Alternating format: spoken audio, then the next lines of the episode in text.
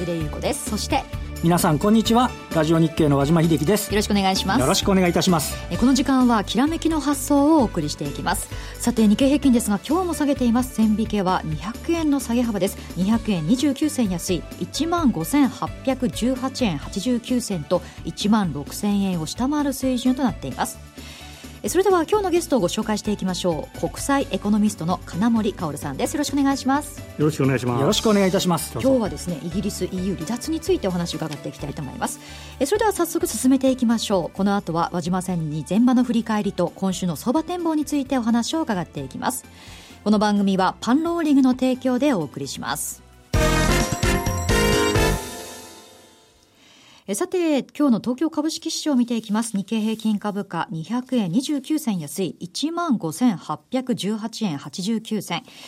えー、朝方下げて始まりまして、プラスに転じる場面もありました。高いところでは、えー、9時11分に1万6082円50銭と、1万6000円台をですね、回復する場面もあったんですが、結局下げに転じ、安いところでは10時50分に1万5771円65銭をつけました。今日も弱い動きとなっていますね。本当に弱いんですよね。はい、あの、で、まあ、昨日はね、あの、安値引けだったんですけども、はい、3.5%日経平均下げて、で、その、まあ、昨日からの要因からすれば、あの、ちょっとアメリカでの、あの、銃の乱射事件なんかがあったり、はい、そうですね。で、あとは、その、イギリスの、まあ、離脱の問題っていうのが少しこう、現実味を帯びてきたっていうのがあって、で、えっと、一周海外してきて、まあ、あの、アメリカなんかも下げ、下げてはいるんですけど、えー、日本がね、昨日警戒したよりはそんなに大きく下がってなかったんで、江連さん今おっしゃった通り、今日寄り付いた後プラスになる場面もあったんですよね。はい、で、えっ、ー、と、でも結果的に言うと、為替がまあ106円から5円台の入りくりぐらいなところで、はい、一段円高に進んでるわけじゃないんですけど、あの日本、今日アジアも全般冴えないんですけど、はい、そんな中でもちょっと日本株については、あの、まあ、一連のね、その為替の円高の傾向なんかもあるんでしょうけれども、えー、非常にこう、冴えない、えー、動きになってしまいましたと。で、その冴えない中でも、えっ、と、今日、えー、先ほどでマザーズが、はい、あの7%を超す下げになってるんですね。はい、で、えっと、これ、3か月間のあの値動きの平均である移動平均75日線を割り込んで、これが今年2月末以来ということでありまして、あの要は個人投資家が売買の7、8割を占めている面市場、これ一部市場が調整してる時もすごい頑張ってたんですよね。えで、そこがちょっと崩れてきた。で、今日売買代金のトップが創生なんですけど、はい、えー、434億円という売買代金で、トヨタの342億円を大きく上回って、えー、下げて、まあ、ちょっとリード役だった銘柄がちょっと大幅安になってきてるっていうのも、どうもちょっと全体のね、地合いとしては、えー、一段こう悪化させているような、あそんな感触でもあるというところなんですよね、はい。まあ、確かに日経平均4日続落で、およそ1か月ぶりに節目の1万6000円割り込む展開、これ、1か月ぶりにかんに対してマザーズは2月以来ということですから、4か月ぶりの水準ということですから、このなんか下げの勢いというのがね、気になりますよね。そうですあの、まあ、移動平均線の位置なんで、ちょっと絶対位置はまたちょっと違うんですけどね。はい。はい、そして今日の日経平均なんですが、値、ね、下がり銘柄数が89%、えそして値上がりが6.9%ということで、やはり規模別に見た場合、小型株の下げというのが気になりますね。気になりますね。で、しかも、えっ、ー、と、昨日年初来の安値っていうのが237だったんですけど、今日300突破してるんですよね。はい。だから、インデックス、日経平均は安値切ってないけれども、投資家の方々のお持ちの銘柄が安値切りまくってるのが結構出始めてると、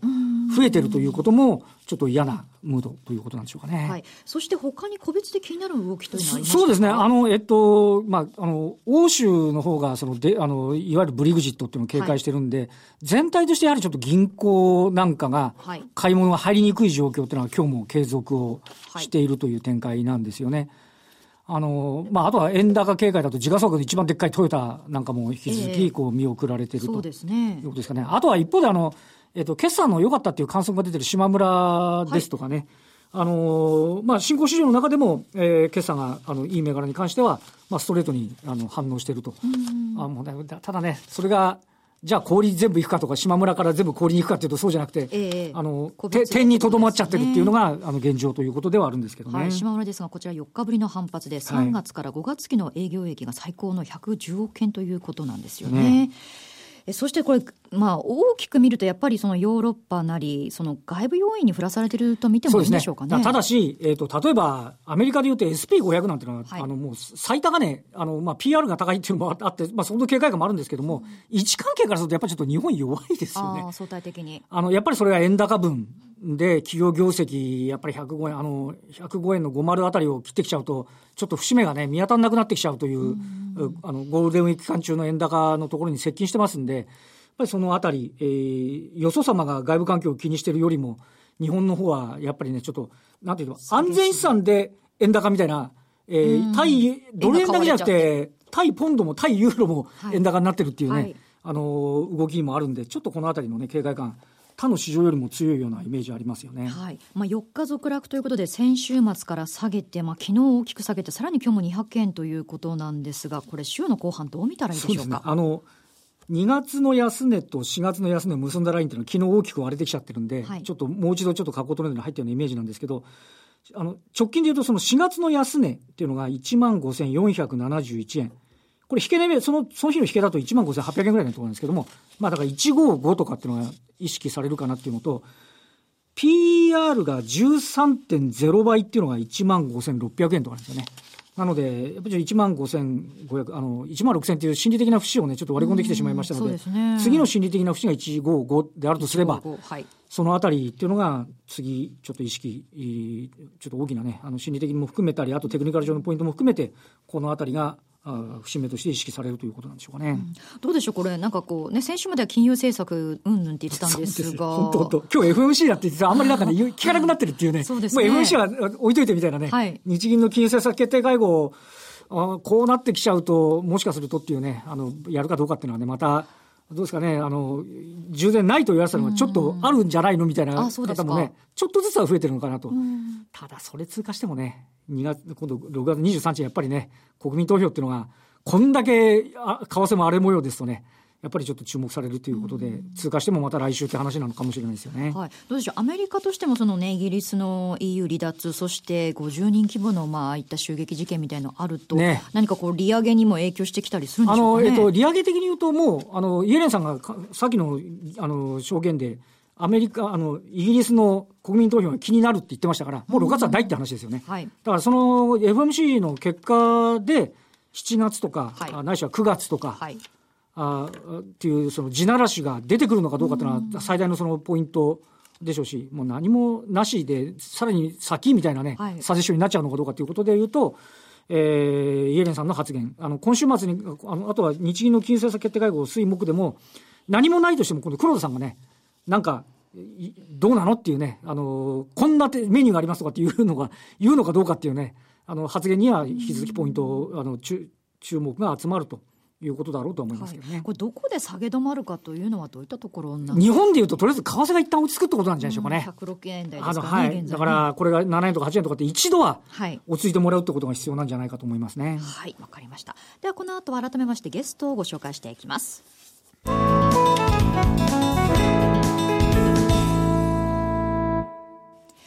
では改めまして今日のゲストをご紹介していきましょう。国際エコノミストの金森薫さんです。よろしくお願いします。よろしくお願いします。いいタイミングでお越しくださいました。ねはい。えー、イギリスの EU 離脱の話なんですが、まあ、そもそもですね、なぜこういった問題というのが起きてしまったんでしょうか？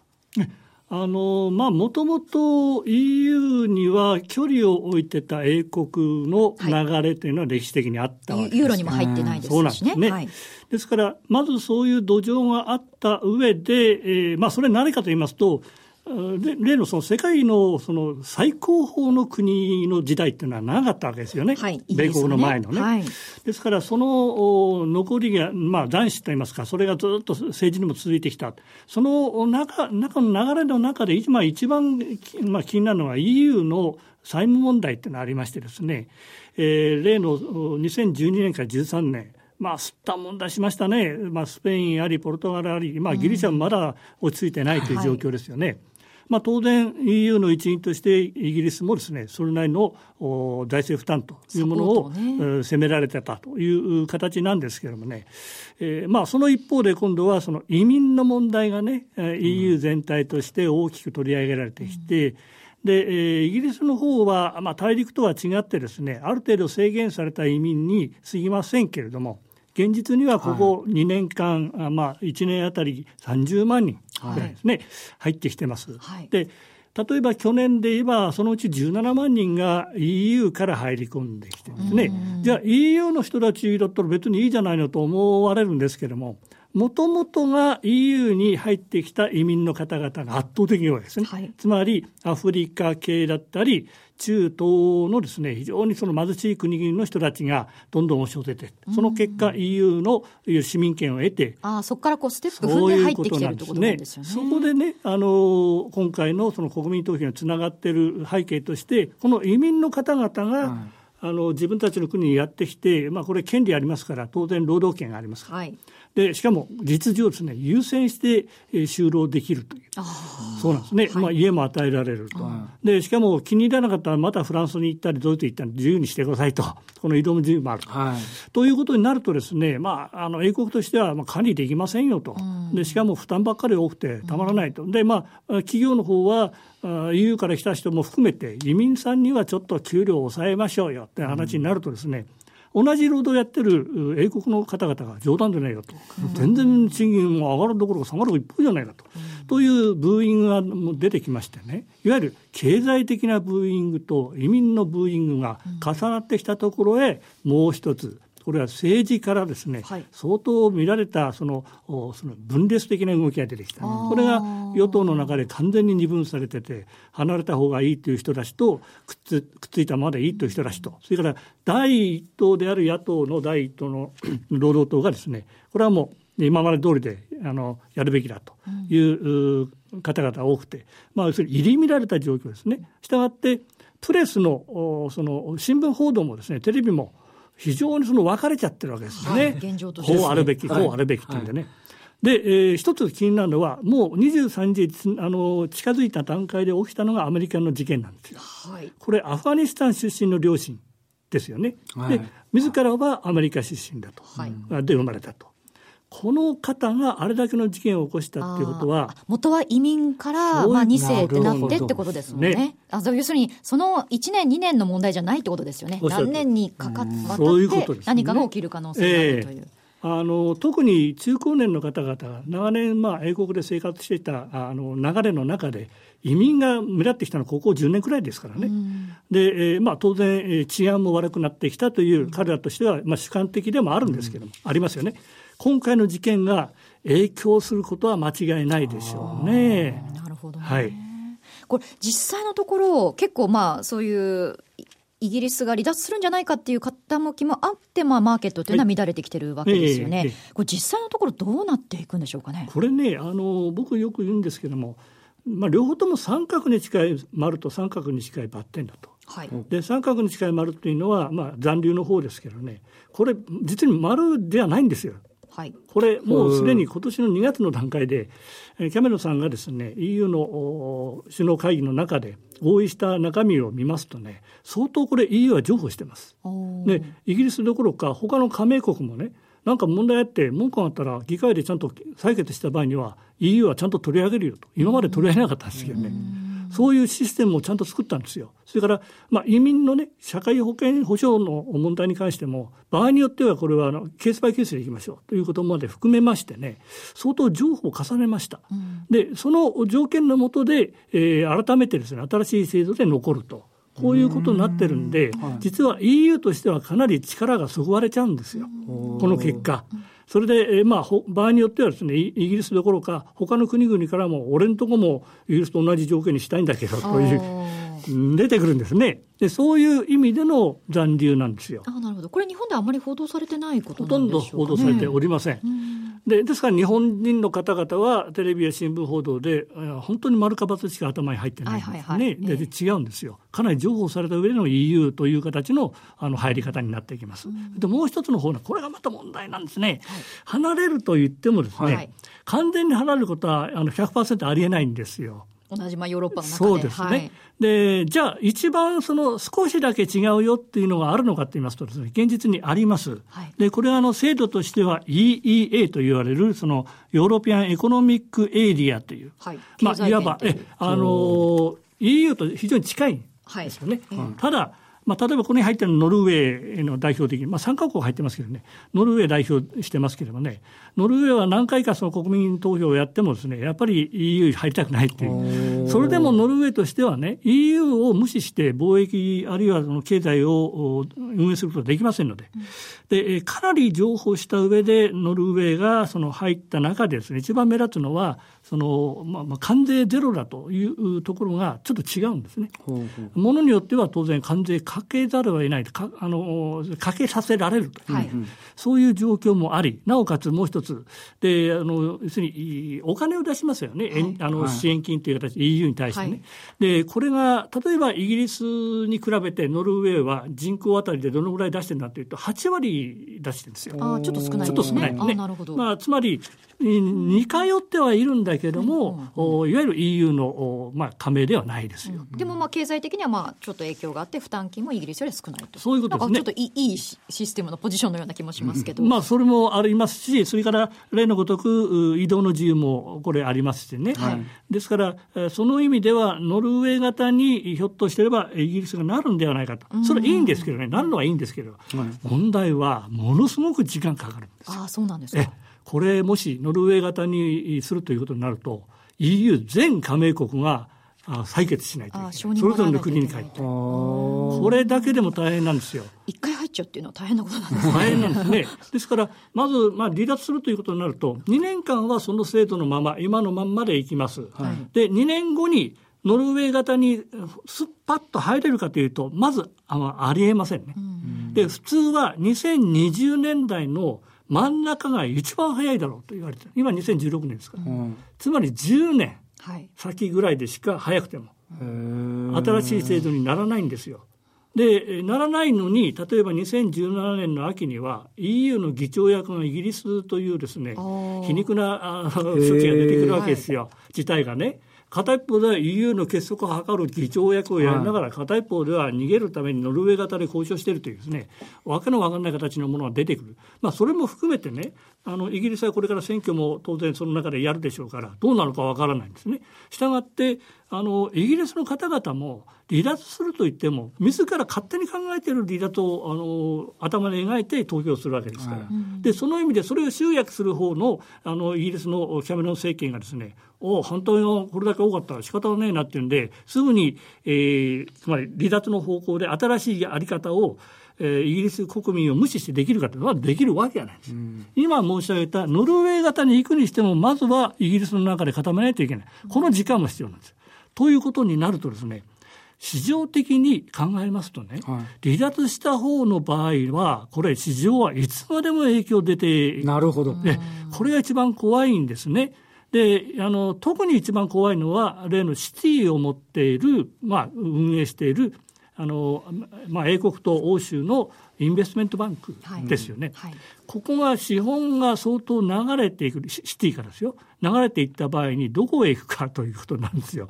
ととりあえずですね欧州の部分はドイツだと思うんですね。でドイツとそれから一番多く逃げるのはアメリカだと思いますね。はいで東京には絶対戻ってこないですよ あの来るわけがないですね。ということになるとこの資本の移動だけでもアメリカに資金が流れもう一つはドイツに流れるというね、まあ、ユーロということになりますからその意味のあの通貨という側面から見てもねポンドが大きく売られて、えーまあ、ドルが買われやすくて、えー、ユーロも買われるんだけどもリスクオフとしてのその他の資本の流れというのはどこに一番行きやすいかというと実は日本とスイススイスフランが日本の円なんですね、はい、ですから今のところまだ選挙やってませんあの国民投票やってませんけれども、えー、円が1万ポンドに対して高くなってるんですね、うん、えー、現実には。2番手がこれスイスフランなんですよ、はっきりしてます。3番手がカナダドル4番手がオーストラリアドル。それから次はノルウェークローネなんですけどね、これはね、なぜかと言いますと、原因は50ドルもずっと上がってきたでしょ。うで、その通貨が買われてたせいもあるんですね。で、ポンドが売られましたから、そのクロスとしてこうなったという形です。で問題はね例えばあの、まあ、時間の関係上あのスパッと言いますけれどもこの状況の中で今日本の株価がこういうふうになってきてる。円がこういうふうになってきてる。まだ日にちありますよね。そうなんですよね。まだ10日もあるのにこんなに下がっちゃっていいこれが明日だっていうのは分かります、えー、これまだあるんで、はい、正直言いましてね、例えば日経平均株価、チャート分析の方々もね、一応1万5000円台の真ん中とは言ってるんですけど、それ抜けた場合どうなるって質問されると、言葉を濁さざるを得ないんですよ。うん、つまり相当下なんですね。1万4000円台の前半くらいまでいっちゃうわけですよ。じゃあ、円相場って言いますとね、一応105円のミドルまではキープできるだろうって言ってるんですけど、それ抜けた場合はしたら、やっぱり、まあ、あの103円。で、103円はメジャーその抵抗なのかってそうではない。じゃあ、メジャーな抵抗どころ101円だと。101円ですよね、もうやってとかね。ね。そうするとね、100、1ドル100円のところで、日経平均が1万4000台というところをね、はいはい、一応われわれは想定しておかないといけないだろうと。さらにですか。ね円高がやっぱり一番怖い、あれですよね。輸出産業の業績悪化にね、連想させちゃいますから、どうしてもね。そうなんですね。はい、それとね、あの、まあ、僕自身は実は僅差でこれ大丈夫だと思ってるんです。はい、ああ、そうですか。ね、はい。で、僅差で大丈夫だった場合にはひっくり返してドカーンとこれはまあ、あの、揺り戻しになりますけどね。今僕が言ってるのは、まあ、リスクオフとしてね、ダメだった場合の話をしてるわけですから。当然、あの、誤解しないようにしていただきたいんですけどね。ただ、もう一つ僕が気になってるのは、オイル価格。完全に僕は U ターンしたと思ってます。で、それなぜかと言いますとね、シカゴの投機筋のポジションのロングはいきなりはけてきた。あの、カットされてきた。あ、ピークアウトしたってことですね、そういうことですね。ねはい、それから、専門家、35年間やってるオイルの先物の専門家がはっきり言ってるのは、いや、その質問者がね、いや、JP モルガンさんだとか、それからモルガン・スタンレーさん、あの、アナリストみんなまだ上がると言ってますけど、バカ言うなと。彼らやってることと言ってること全然違うよと。もう彼らはショートに入ってるよと。で、もう私の経験、35年間の経験が入って、まもなくアウトだと。こういうふうに言ってますんで、それ重なった場合、えー、その、ね、ブリグジットとこのオイルの形、それに中国が今、株価がちょっと下がってますからね、はい、日本も下がってるんですよ。日本の場合、円が買われてる。向こうの方は元が売られてますからね。そうですね。これが重なった場合一番怖いんです。それを私はリスクオフとして一番心配しています。